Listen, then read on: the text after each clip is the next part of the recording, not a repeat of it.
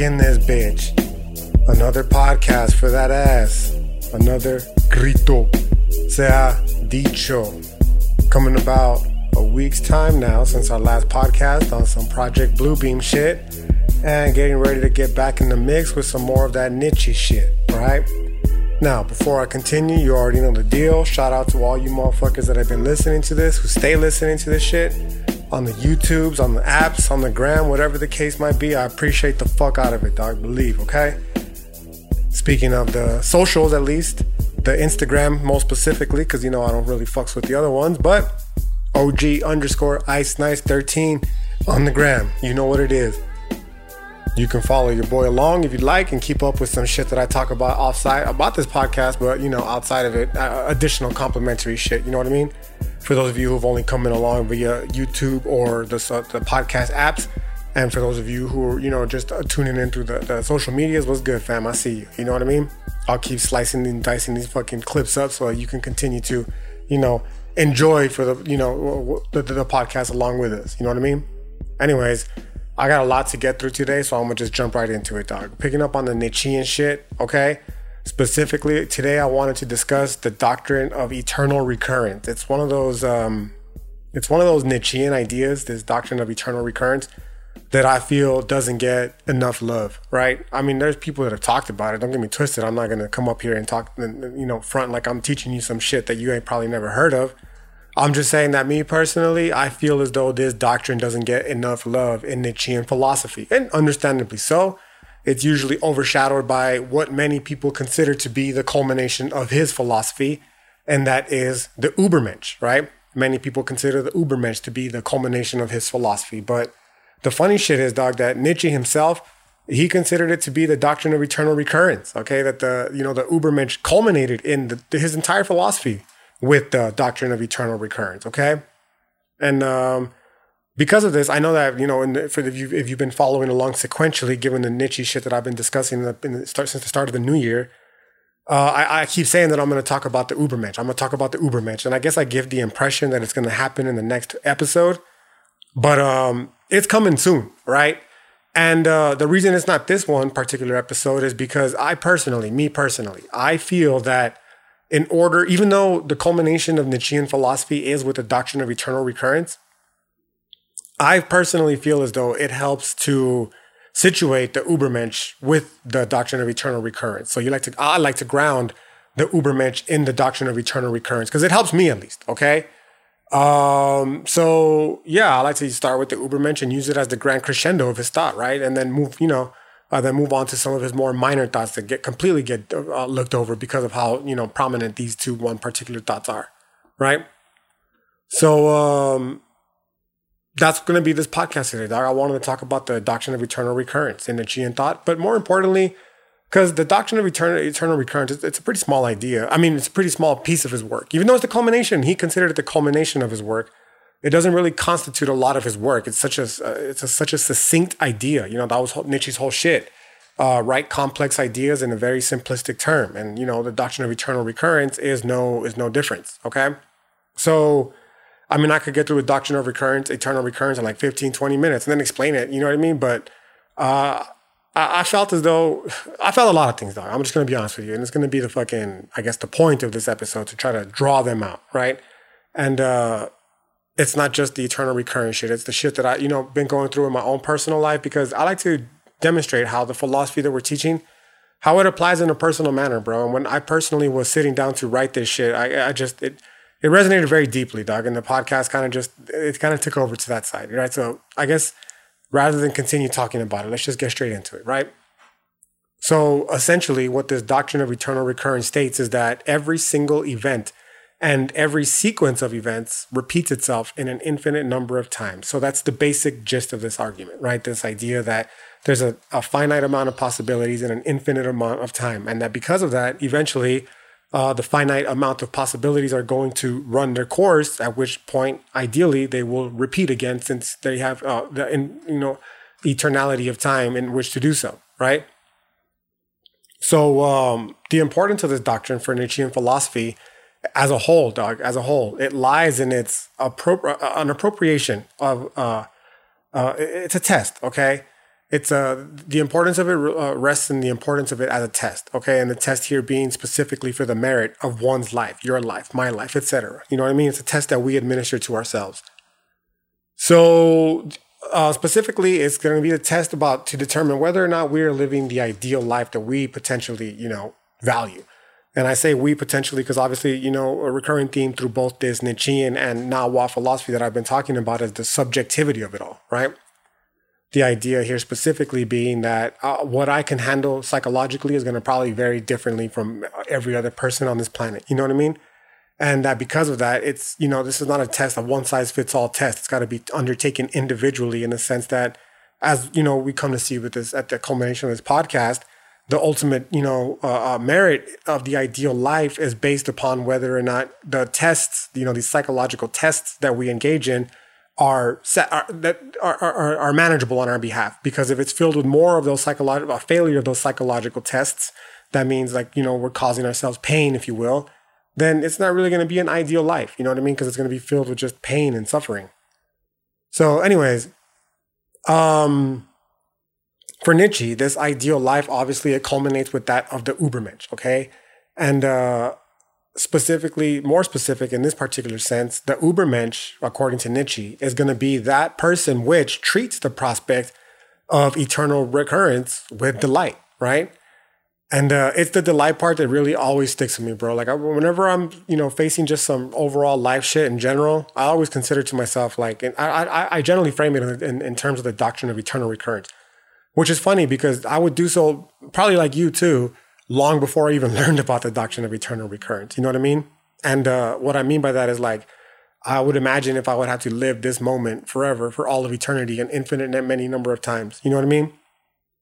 And then consider basically whether that'd be a joyous proposition or a fucking terrifying proposition, right? And that's the general idea. Because ideally, here, if it's if you're gonna if you're gonna repeat it infinitely many number of times and it's terrifying, like that's that's that's very difficult. That's very difficult to you know deal with psychologically. And um, that's the basic idea that Nietzsche's going to get at here with this doctrine of eternal recurrence.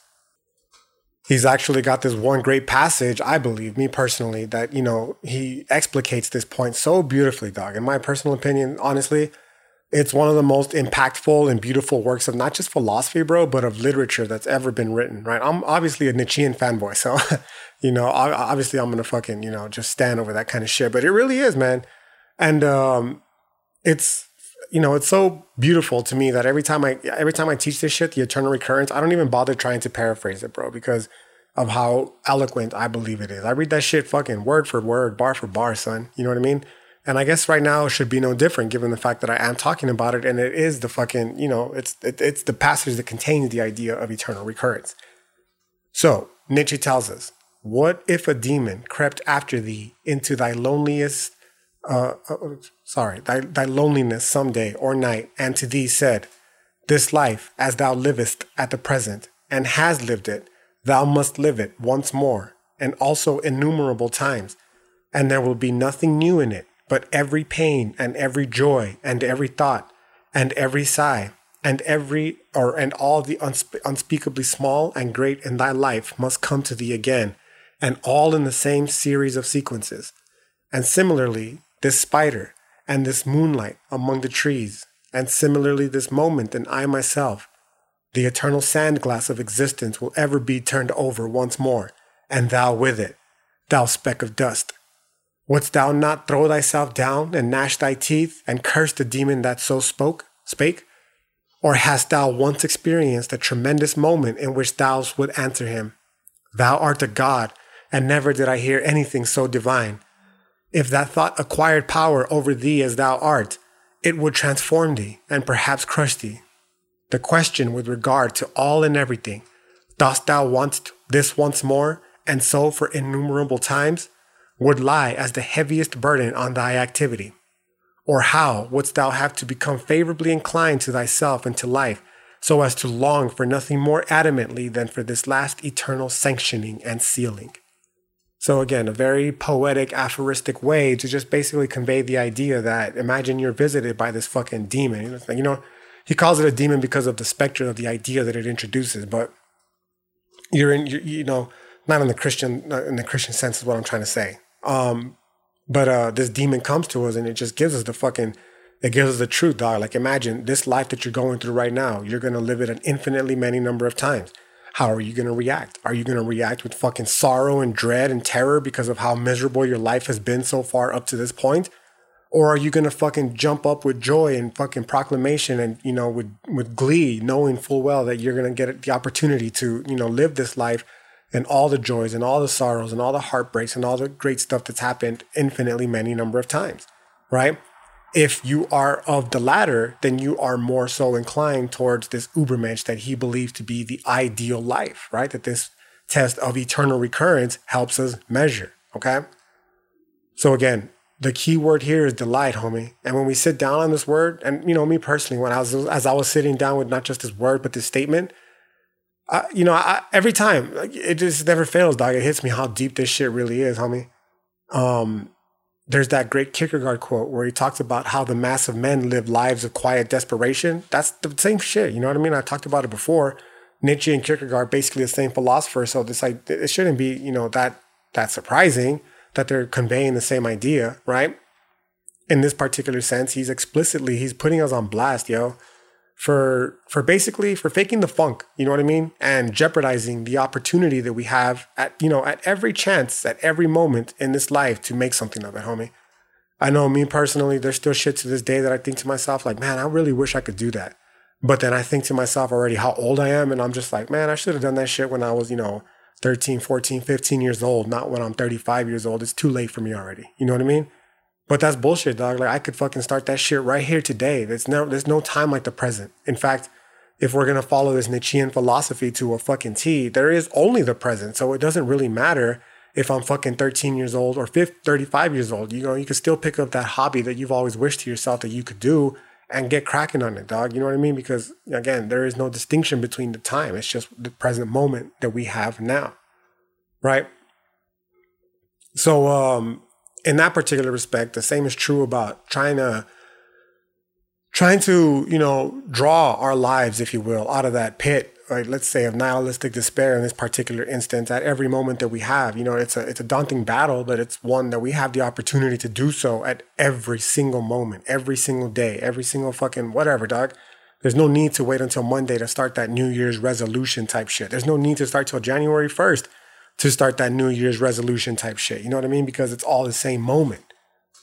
Um, and what the idea here being is that understanding the tremendous weight that this choice, you know, care that, that it carries, that it bears on it. And the choice is that doing so, you know, or not doing so will make the difference between whether or not we jump for joy or whether we fucking break down on the ground and start in, in tears and start weeping when the demon comes to us in our loneliest of lonelies and tells us that this life that we are living as we're living now with every single moment is going to repeat an infinitely number of times. You know what I mean?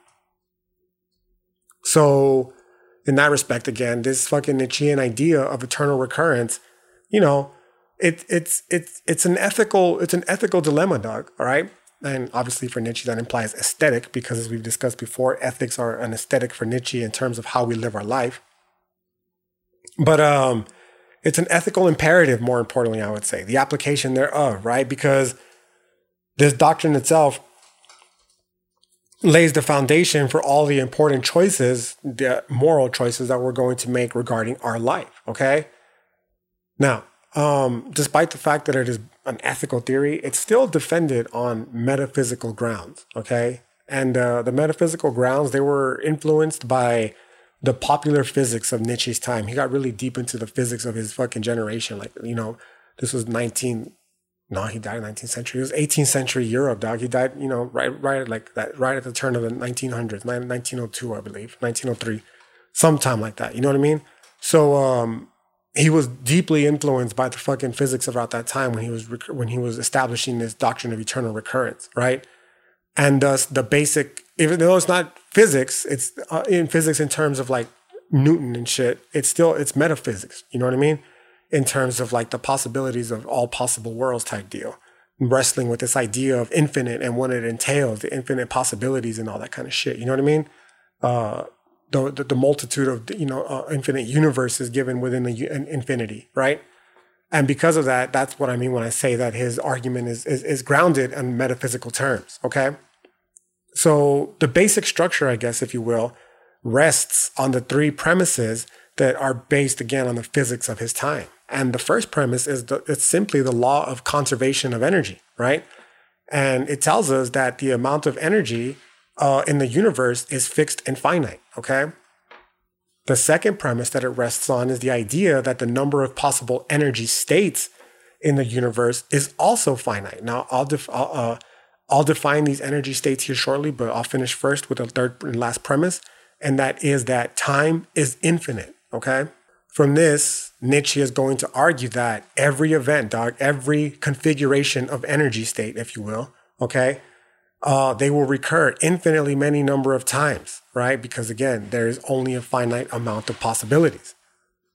Uh, when I was writing this, I, I, I couldn't help but think about the crab specifically. For those of you who are like who know a little bit about the crab, you'll know that this motherfucker has gone extinct multiple times. Yo, it's gone extinct and re-evolved back into existence multiple times, and every single time it keeps re-evolving back into its current form, time and time again, which leads a lot of fucking scientists to believe that perhaps that is like the ideal form of creation is the fucking crab.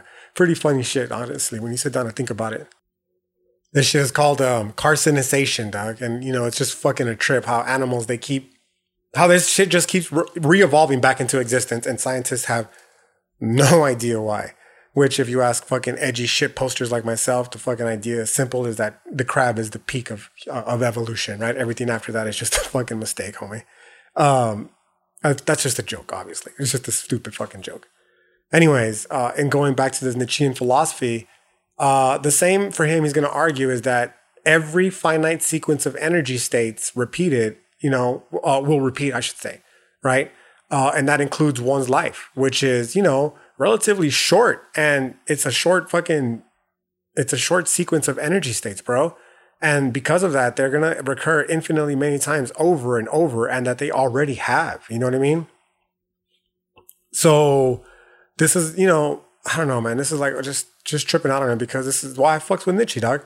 And uh, because realistically, this is nothing more than the Nahua telling us thousands of years ago that Teotl was this fucking sacred vivifying energy that you know manifested itself in, in a multitude of forms infinitely with you know and that take and that it took fucking boundless number of shapes, right, and forms, including humans, trees, etc., and the like. And this is essentially akin to what it is that Nietzsche is telling us.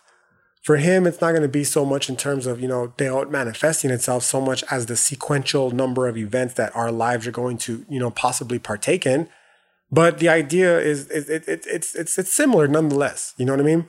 In that this is an infinitely recurring cycle and as we're going to come to find here shortly, it doesn't have a fucking predetermined beginning or end point. Okay. Another thing that I personally find interesting about this doctrine of eternal recurrence is that what's interesting is that, you know, it actually holds its own weight when it's placed against like Newtonian physics and shit, dog. In fact, despite the fact that, you know, thermodynamics came after Nietzsche died, this doctrine of eternal recurrence, it closely resembles the considerably more complicated scientific theories of thermodynamics, yo. And then I guess most importantly, it's that as a thought experiment, you know, it I don't know. The reason I keep emphasizing the, the scientific element is because there's some who try to knock this doctrine of eternal recurrence as being fucking somehow irrelevant because it's according to them non-scientific, but it's not true. Like it's clearly fucking, it's got justification in the realms of physics, not fucking direct, but very closely. You know what I mean? For one. For two, perhaps most importantly, it's a fucking thought experiment, homie. Okay. And, you know, it doesn't necessarily need to make, have, or rather, it doesn't necessarily need to have a sound scientific foundation to make an impactful point. You know what I mean? We've already seen that shit with the example of the fucking fat man in the trolley, dog. Like, obviously, that's not fucking rooted in reality, but it allows us, again, as I mentioned before, to think about ideas that we normally wouldn't be able to otherwise. You know what I mean? And uh, as an ethical issue, then, it's, you know, there, there, there, there needs to be no more justification for it than how it applies to us in a perhaps practical manner. I don't fucking give a fuck if Isaac Newton can justify the doctrine of eternal recurrence. I care that it could fucking, you know, help me consider the choices that I'm making now in my life as to whether they're, you know, of, of merit or value or perhaps even of importance, whether they're worthy of my energy at that given time or not. You know what I mean? So, you know, the basic gist here being because as you know, this is the foundation for the Ubermensch, dog. And if the Ubermensch is the ideal for the perfect life, then and if that life must resemble this fucking great work of art, then every action that I engage in must be intentional, bro. You know what I mean? The same way that a great that a great work of art doesn't have too many brushstrokes or too few brushstrokes. It has just the fucking right amount. You know what I mean? It doesn't have too many details. It doesn't have an overabundance of details. It has just the right amount. And as a hypothetical ethical thought experiment, this doctrine of eternal recurrence allows us to fucking set the, uh, uh, uh, to frame, if you will, the issues that are the, the, the, the events that we're going to engage in and determine which one of these are the perfect stroke, if you will, that I should engage in while creating this, you know, grand piece of work uh, of my life. You know what I mean? Because these strokes, these brush strokes matter, dog. They're, the, you know, when you're when you're creating a painting, every choice has to be intentional, and even the ones that are seemingly fucking, you know, uh, even the most seemingly inconsequential can serve to distract or perhaps you know take away from a great piece of art, right? So in that particular sense, then this recurrence, realistically, it acts as a test for perfection, basically. Okay, and uh, it's from here where we get to start to see just how daunting the task of the Ubermensch truly truly is. You know what I mean? Because it magnifies infinitely every moment of boredom, every moment of despair, every moment of frustration, homie. These are all amplified again infinitely by this doctrine. Uh, the test itself, you know, it lies in this magnification, particularly of faults, which may be easily ignored. You know what I mean? Take boredom, for instance, dog. That's a fault. Don't get it twisted. By absolute fucking no stretch of the imagination is Nietzsche a fan of boredom. You know what I mean? And it's something, you know, he's got interesting views on boredom, dog. But one of them, the more interesting ones, is perhaps that he tells us that it's something that even the gods struggle with. You know what I mean? That humans were only created, for instance, man specifically, was only created because God itself got bored. You know what I mean? and then from there everything else was created because even man eventually got bored and then you know animals and women and all that kind of shit comes uh, afterwards and it's all because of boredom according to nietzsche you know what i mean but um in the sense of being a fault is because you got to again contextualize it in terms of who nietzsche was as a person. And who he was was a sickly motherfucker who had this grand inspiration. You know he wanted he was a grand philosopher and he had a lot of ideas that he wanted to write down. But he's fucking struck ill by this fucking sickness and he doesn't have much time to be able to do so. So the time that he does have at his dispense, it's very precious to him because it, you know, he understands it as being fleeting in the sense that he might be healthy now, but eventually his illness is going to fucking flare up again and he's going to be incapacitated for days and weeks on end, right? So this idea of boredom is like, what? What the? What do you mean you're bored, dog? Like this is a precious moment that you have right now to go off and do some shit that you're otherwise never going to be afforded the opportunity to ever do so ever again. The same here being with like laziness and all that other kinds of fucking vices that keep us, you know, from engaging in these actions that ideally help us paint. They're the brushstrokes that paint for us the fucking grand work of art that we hope our life to become. Anyways, for now, the importance of understanding the emphasis or the doctrine of the eternal recurrence is on the emphasis of the present moment, dog. So, I mean, this is, you know, typical existentialist shit right here, okay? Not concerning ourselves with the past or the future, not rationalizing our actions in accordance to either, but focusing on the here and now, bro, the here and now, because this is all that we have at any given moment. Doesn't matter if it is in the fucking actual past or the present. You know what I mean? Um, the here and now is all that we have, okay? So, um, I know, like for me personally, a great example of this that really resonated with me was when I was going through graduate school. Okay. It's just school in general, dog. I've always hated school. I've always been good at school, but I've always fucking hated it. You know what I mean? It's just so tedious and boring. Um, and I find this to also be the case with my current students, which is why I fucking, this is why I bring up the school example. You know what I mean? Um, specifically for me, I would justify the current unhappiness, the boredom and the tediousness and the just fucking anger that, especially graduate school, dog that that kind of shit would cause. You know what I mean? That you know that, that the school would cause me, and I would justify it by just considering the potential future outcome of my of, of, of doing so. Typical, just suck it up. You know, pull yourself up by the bootstraps. You know, buckle down and get it shit done. You know what I mean? It it it, it has a it can get a lot of shit done. It can get a lot of shit done. That attitude. I'm not gonna knock it. You know what I mean? But it does come at a price. It does come at a price. Okay. And uh, for me, you know, I sure as fuck did that through graduate school, dog. And you know, even though school itself again was easy for me, I'm telling you, man, I fucking hated every moment of it. And despite the outright anger and hatred that I had for it, no matter how unhappy it made me, bro, at the moment, I, I always would just grin and bear it because I would just justify it in terms of the future benefit.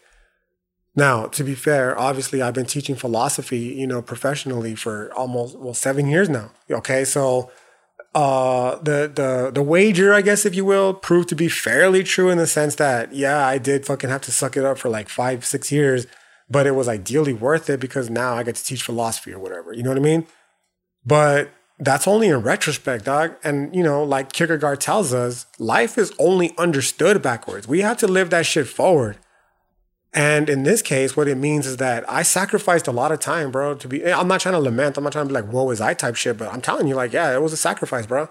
And not just me, you too. You know what I mean? Like, you've got a passion project and it's, you know, maybe you're the one in school, maybe you're the one in work, and maybe you're the one thinking about how the potential future benefits outweigh the, you know, the current moment. You know what I mean? But, and if that's the case, like me, you're also going to have to sacrifice a lot of time and a lot of energy in school, and work, and whatever it is that you feel is important in your life. You know what I mean? And it's energy that could be directed towards other more perhaps important shit like family and friends. For me, ideally, like I would, if if I could go back, I would focus less time on putting such an emphasis on school. Yeah, I would still graduate. Don't get me twisted, but I would, I wouldn't, I wouldn't, I wouldn't fucking do so at the expense of how much time I sacrificed to my family and friends. Like I would prioritize more my family and friends in retrospect. You know what I mean? And uh, I did it, despite however much unhappiness I experienced. Okay, and because of that, it undoubtedly had a it had an effect on both of those relationships for me. You know what I mean? And that's not just me; that's everybody. That's cats in the cradle with the silver spoon. You know what I mean? It's just a, a tried and true life fucking a life fucking uh, uh, truth, bro. And uh, what makes it more complicated is that, again, while I have the luxury of being able to have, so far at least, uh, a benefited seven years from that, you know, uh, time that I spent in graduate school specifically, uh, that's something that I'm only able to do because, you know, I, am fortunate enough to still be alive right now. Okay. and uh, the reality is, is that it's basically uh, it's it's not I don't want to say by chance, you know what I mean, but it's just never a given, dog. You know, we like to think to ourselves that we're gonna live long, fucking happy lives up until our fucking elderly days when we die surrounded by our loved ones in our bed, but it's just as true that you could be fucking struck down at the age of 30, 34, 25, 22, all ages that I've lost people in my life, you know what I mean? And that's it, homie. Like the opportunity to do anything is gone. You know what I mean? So I'm fortunate and I'm thankful that I'm at where I'm at right now. But imagine if I didn't get the opportunity to have these years because I had grinned and bared it all through graduate school. The only time that I had the the moment, the, the present moment at that time. You know what I mean? And I fucking completely put it uh, uh, uh, uh, aside in hopes for this future moment that didn't even exist at the time. You know what I mean? That would have fucking sucked because that would have been the only time that I would have had to, you know, experience the joy of my family and friends, and it was fucking wasted on something bullshit, some bullshit like making sure I was fucking reading or had fucking completed a writing assignment. Like, nah, dog, that's just not important, homie. You know what I mean? So um, it's just the point that I'm trying to make essentially is that it's never a guarantee. It's never a guarantee that we would live to that we will live to see the life that we envision for ourselves. You know what I mean? Whenever the time may be. And that ignoring that life at the present moment to focus on the future is perhaps the greatest fucking it's the, the greatest betrayal, if you will, specifically for Nietzsche, right? Of life. It's at least I don't want to say for sure one of the greatest betrayals of life for Nietzsche. Okay, and I guess me too, because I do fucking feel that way. You know what I mean?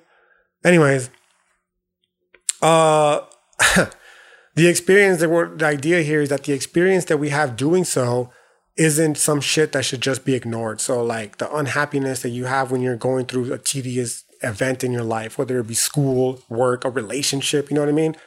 That shit is not something that should just be ignored, dog. There's a reason why, okay? It's it, it's causing us psychological distress, whatever it, form it may partake in. You know, despair, dread, terror, anxiety, psychological despair, okay? And the reason is is because it's trying to teach us something, dog. And uh, by ignoring the, the, the the distress that we're experiencing at that particular moment, we're basically ignoring the fucking lesson that is trying to be taught to us. You know what I mean?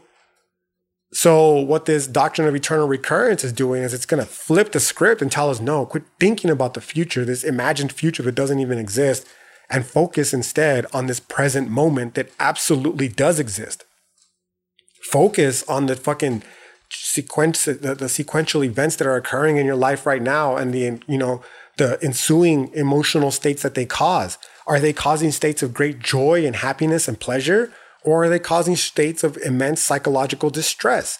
Because if they're not if they're causing the latter ideally it's going to cause especially if we allow these chains of events to you know pile on they're going to cause us to live a life that's not really very desirable and then when you do get visited by that demon, it's going to come to you and say, This life as you're living it in every single fucking event, way, shape, or form, you're going to live it an infinitely many number of times.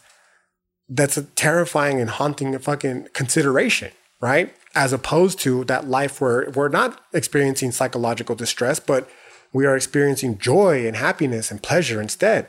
At which case we'd be like, fuck yeah, I can't wait to continue living this life an infinitely many number of times because I'm doing it correctly. And naturally, the only way that we could do so, at least according to Nietzsche, is by emphasizing the importance of every single fucking event of our present moment. Because again, it's all that we have, right? He's going to tell us that when an action is unbearable, we need to imagine ourselves having to suffer through it an infinitely many number of times. Again, to consider worth, uh, to consider whether it's even worth suffering for, even just once, yo. Um, and the idea here is that, well, this is not like directly from Nietzsche, but you, you can derive from this idea is that this shit helps to build character, yo. Or perhaps better stated, it helps to strengthen the heart and the face. And, you know, doing shit like saying no to the shit that makes us unhappy, it's a skill that, you know, many only wish to possess, despite the fact that every single one of us absolutely can develop this skill at any given moment. You know what I mean? You right now, today, at this moment, listening to this shit right here, you can choose to be a more assertive person. You could choose to stand up for yourself. You can choose to fucking live the life, to live your truth. You know what I mean? It's something that we can all do at every given moment. It's not something that just an idealized person can do and we live vicariously through them, never experiencing any of the real happiness and joy uh, inherent with, you know, the way that we imagine their uh, uh, doing so because of their ability to stand up for themselves, to be assertive, to go confidently in the direction of their dreams, if you will, and all that kind of shit. You know what I mean? You can do that right here, every single moment. But, you know, unfortunately, too often we explain away this ability by simply appealing to the indefinite future, where we imagine the anger, the frustration, the pain, etc., will no longer exist. We say to ourselves, you know what, this fucking sucks right now but if I can just grin and bear it, it won't suck in five years when I have my degree, when I have the promotion, when I have the relationship, etc. To which Nietzsche is saying, bro, you got this shit all twisted, dog, because you might not even be here in five years, homie. You're here right now. And if this shit is causing you fucking mad distress, it's for a reason. And you need to focus on that reason so that you can fucking alter it and, you know, flip ideally those uh, those experiences because that's all you got, homie. They're all you got. So, in this particular sense, then I guess we can understand why it's often said that Nietzsche is more of a psychologist, really, than a philosopher, and that you know this this uh, doctrine of eternal recurrence. It's a prime example of why, because it's asking us essentially to consider the merit of every moment, and that if ever there is one that is psychologically intolerable, that it should be rejected on the pain of having to experience it an infinite many number of times again. Now, um, this doctrine, it's important for, for many reasons, dog. One of which being that it does a great job of justifying some of Nietzsche's more powerful and influential influential uh, philosophical beefs that, you know, they they help us understand, if you will, the rationale behind them and his philosophy. And I guess perhaps the most important, again, is his critique of the diminution of life by religion, specifically Christianity for Nietzsche, okay? Um, because it's always telling motherfuckers to focus on the afterlife and not concern ourselves with this life, right? Which is absurd for Nietzsche because, you know, beyond his views on the will to power about how all of life is the will to power, you know what I mean? It's very life affirming this is, you know, it's absurd to him because it's fucking weird to completely ignore this one life in favor for this indeterminate afterlife, given that this is the only life that we for sure know that we have, right? And um, his second beef, the most influential uh, philosophical beef that he has that, you know, this eternal recurrence helps explain is that with Hegel and Darwin, who both assume that life is evolving, if you will towards some higher purpose or order. Okay. And that's just not true for Nietzsche, right? He feels as though life, you know, it simply just repeats back into himself, itself. Uh, unlike unlike Hegel with his teleological unveiling of spirit, and Darwin with his fucking survival of the fittest towards some evolutionary fucking uh, goal or whatever, right? It's not the case for Nietzsche, dog. Life is just simply repeating back into itself. So basically, some more it's some more Nahua shit, dog, right? It's non-teleological and is non-hierarchized. Okay. Now, suffice to say, when I first read this theory, dog, this shit really resonated with me, homie. Specifically, the idea of reincarnation, because again, probably like you, it's something that I fucking have thought about plenty of times in life. You know what I mean? And while this isn't something that Nietzsche would probably condone, given that it would strip the present moment of its importance, it is because if you live an infinitely many number of times, like, well, damn, this moment doesn't necessarily seem that important, right? Uh, well, in the sense that you can fucking, you know, uh, uh, uh have an uh, uh, another chance to just do it all over again. But no, it's important for Nietzsche in the sense that you're gonna live it the same moment over and over again. So you have to fucking put an importance on it, right? Um, anyways, it's something that I was always drawn to since childhood, and you know, as I've discussed before Nietzsche's not gospel, dog, and you could deviate from the shit that he talks about with no problem, right? Um, and anyways, even though for me, like it was something I was interested in, I never truly studied it until my early twenties. And you know, the reason why, in all honesty, was because of this wild, crazy ass dream that I had, dog. Now, before I get into the dream, I guess it's important to first qualify it by stating that, you know, that afternoon before I had the dream, I was actually watching a documentary on the distinction between Stephen Hawking's views of physics and Leonard Susskind's views of physics. Okay. And um, it was an interesting dream, dog. It was an interesting dream, dog, because that's where I learned about the doctrine of eternal recurrence. All right. Uh, even though I had never heard, I've never even read Nietzsche up until that point. I had this dream like in 2010. I didn't really start reading Nietzsche until 2011. Right. And then after that dream, bro, like for the next 10 years, basically, I was convinced that, you know, not only do we do incarnate, but that we would continue to do so an infinite many number of times until we get it right, if you will, right? And that well, in doing so, we'd be able to escape the cycle entirely. So some typical Buddhist type shit, right? Despite the fact that again, I wasn't really versed. The reason I'm not trying to, I'm not trying to, you know, you know, I'm not trying to pat myself on the back, dog. I'm trying to say is that we have this idea that these fucking we have this belief that these ideas are somehow reserved to like the special places of textbook as the only source of getting them from knowledge. But i don't think that's true dog. I think there is so much knowledge that can in fact be gained in the dream world that the western world has tried to convince us is fucking irrational. Like the western world will have us believe that there is no such thing as a dream world and whatever knowledge that we get from the dreams are, isn't real knowledge. It's just fucking a hallucinatory event. And i just I don't think that's true, dog. And in fact, um, given the Nahua philosophy, I have no reason to believe that that's true. You know what I mean? Because the Nahua didn't distinguish between the sleeping realm and the, the, the sleeping consciousness and the waking consciousness, and they just they felt that the knowledge that we received in the dream world was just as viable as the knowledge that we received in the waking world. You know what I mean? So I guess with that in mind, the, the basic idea here with the fucking dream was like it was weird, dog. It really was weird. Uh, I remember the dream. I wrote it down. Like I remember, like it was such a powerful dream that when I woke up, I was like, "Boom! I got to write this shit down." the, the the part that really resonated with me is that I heard a voice, the, the voice of a girl, like a young girl, which uh, I would later come associate with my daughter, right? Because she was due to be born around this time, and uh, I, I I don't, I don't even, I don't even know why. I just associated with her, dog. And uh, at first, I was trying to ignore it in my sleep, but I remember it getting like louder and more consistent. Okay, and it sometimes it became something of a mantra, even what she was telling me, dog. Until you know, it finally managed to wake me up from my from my dream. And basically, the mantra was psychic determinism based on the black hole theory, right? So again, I was fucking watching this whole documentary with Susskind and Hawkins, and I wake up from this dream. I, you know, I wrote down the time. It was at 7:31 a.m. on September 27th, 2010, right? And all I was saying to myself is psychic determinism based on the black hole theory, right? To further qualify this, at the same time that I was, you know, that this was going down, I was actually taking a philosophy of religion class, right? It's my first philosophy class, the fall semester of 2010. And uh, I, remember at that time that we were we were going over the attributes of God, okay? And we began discussing God is necessary. And the prospect of what I have, you know, this idea of God is necessary eh, this is what I associated with the notion of psychic de- determinism. Okay. And it's not something that is going to be found like in a textbook per se, because that's just how it helped me personally make sense of what the fuck I was trying, what I was, what I was intellectualizing by the idea of God is necessary. Okay. And uh, the basic idea is that, you know, you start with A and B and you get to C and D, and that you cannot get to D without first having been to C, and that without B, we would not be able to get to C, and that without A, none of it would have even been possible in the first place, right?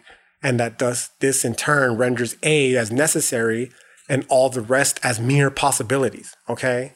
So this is basically like the grandfather effect, if you will, in quantum physics.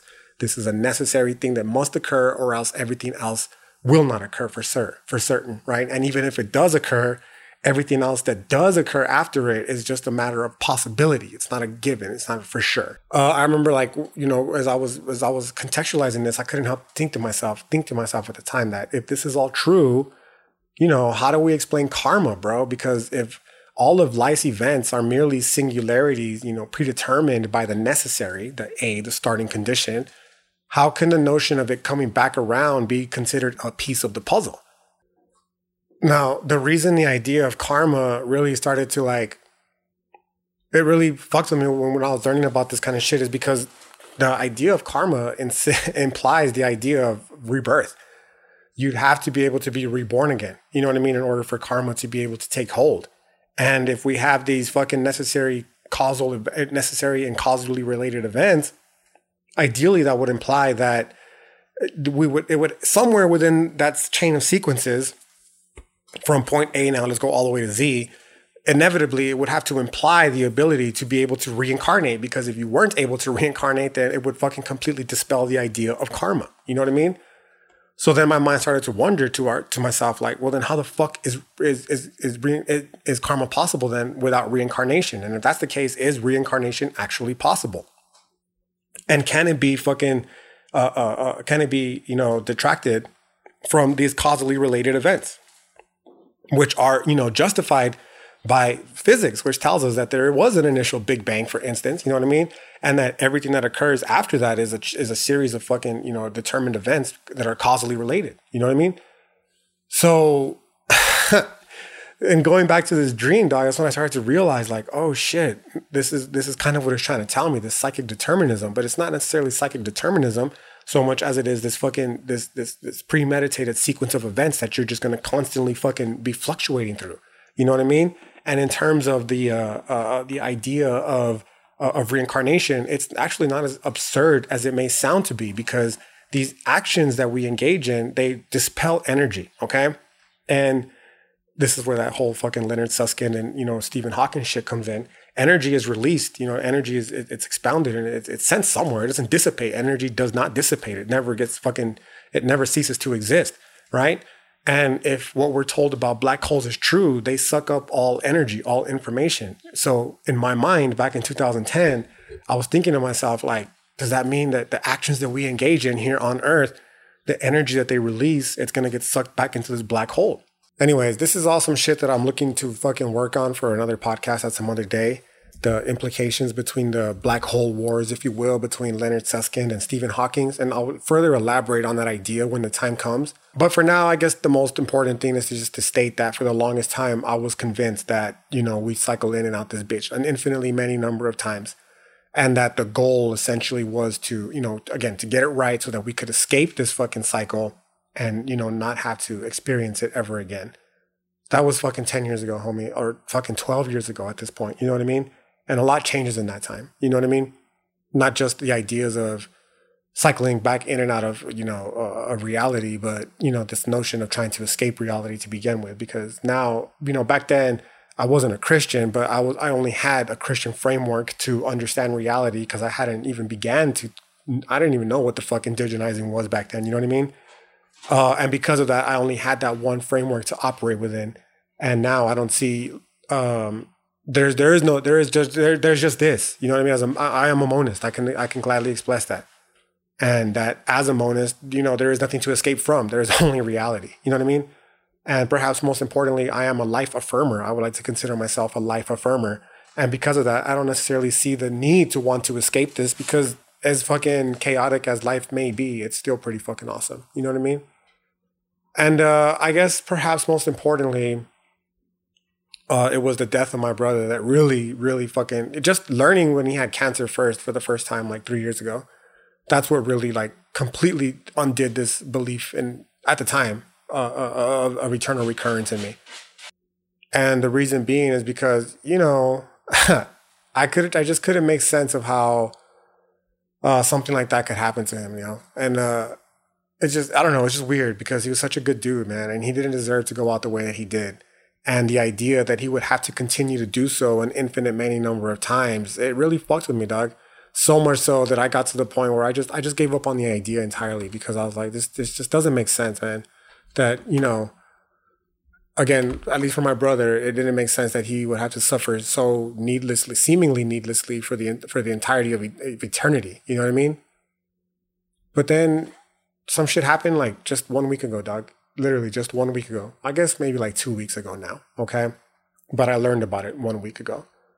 And what it was is this news about this fucking energy that's been able to escape a black hole for the first time. Okay. Well, not for the first time. Let me let me be very clear about what happened. There was news that for the first time, the Hubble telescope for NASA, shout out NASA, Project Bluebeam, uh, for the first time, it spotted a 500 light year long umbilical cord for baby stars, right? Which lends credence to the idea that energy can escape black holes, which is fucking hugely important for this fucking dream that I'm telling you about and the whole idea of psychic determinism because basically what it was again is this notion that energy is entered into a black hole and that this black hole is the impetus for the birth of a new it's like the, the impetus for the big bang essentially right? And that if all the energy is stored in there then it just stands to reason that it's going to be it could be retracted from there. And if it's retracted from there it could be pieced together and made a whole once more meaning that your life, my life, and all the sequential actions of events can in fact take place one more, once more. You know what I mean? So um, this is why for me, I was reading this shit and I was like, yo, that's that's a fucking trip, dog. Like, this is exactly what it was that I was fucking that I was dreaming about that that you know about how it is about this eternal recurrence ideas and all that. You know what I mean?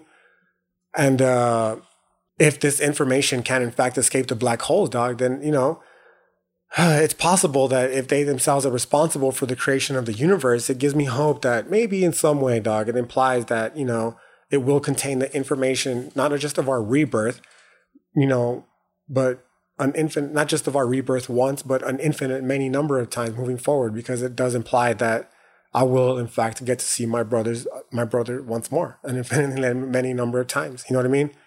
And obviously, it brings true for Nietzsche's eternal recurrence as well. Anyways, in conclusion, man, we're just finding this fucking sad boy emo shit down to a fucking end. You know what I mean? Uh, I guess now more than ever, I've been renewed with this fucking newfound hope that, again, not only will my brother reincarnate in the form that I've known him, but that he'll have the opportunity, dog, perhaps even to alter his fate, right? The Nahua tell us that, yeah, we have the opportunity to alter our fate. You know what I mean? And, you know, if doing so, it implies that maybe he won't necessarily meet the same demise, okay? He'll have the ability to make different choices. He won't join the fucking Marines. He won't, you know, uh, get stationed where he's going to be exposed to hazardous chemicals and all that other kind of shit.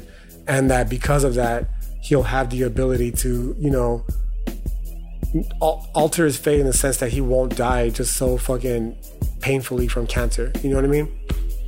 Or maybe not, dog. You know, maybe not. Maybe this is all just copium on my behalf. Maybe it's hopium. Maybe it's a little bit of both. I don't know. All I know is that, as I've studied many times, as I stated many times, this philosophy shit, it, it, it's it's a very powerful tool that can help us deal with more than in life than just figuring out what two plus two equals and why. You know what I mean? This can be a very comforting tool. Philosophy can, and for me personally, this Nietzschean philosophy is not just some of the most comforting, but it's some of the most influential philosophy because it helps me contextualize the importance of every single fucking. It just helps me with a lot of ways, dog. Like if I can go back in time, I would spend more time with my brother. You know what I mean? And I wouldn't have focused so much on graduate school. I'm glad I did because it, it's afforded me the opportunity to give you this podcast. But I could have got C's and still ended up where I'm at today, dog. You know what I mean? Uh, if I could go back in time, I could do all all kinds of shit, but I can't do that. I only have this present moment right here, right now. And what I can do now is, you know, use this doctrine of eternal recurrence, and you know, as a, as a way to measure the actions that I do want to engage in, so that hopefully, if I do have this future where I'm able to look back on where I am at the current moment, I won't be doing so with fucking lament and regret, as you know, the case with my brother. And perhaps most importantly, that if it is fucking true, that it does mean that we will fucking reincarnate an infinite many number of times and that I will in fact get to see and hold and be with my brother again once more, right? And um, yeah, I guess this is about as good a point as any to go ahead and wrap this bitch up. As always, I hope you enjoyed it, and if not, I hope you find something that you do. Until then, I hope you all have a great day, night, evening, whenever the fuck it is that you're listening to this, and I'll catch you next time. Peace.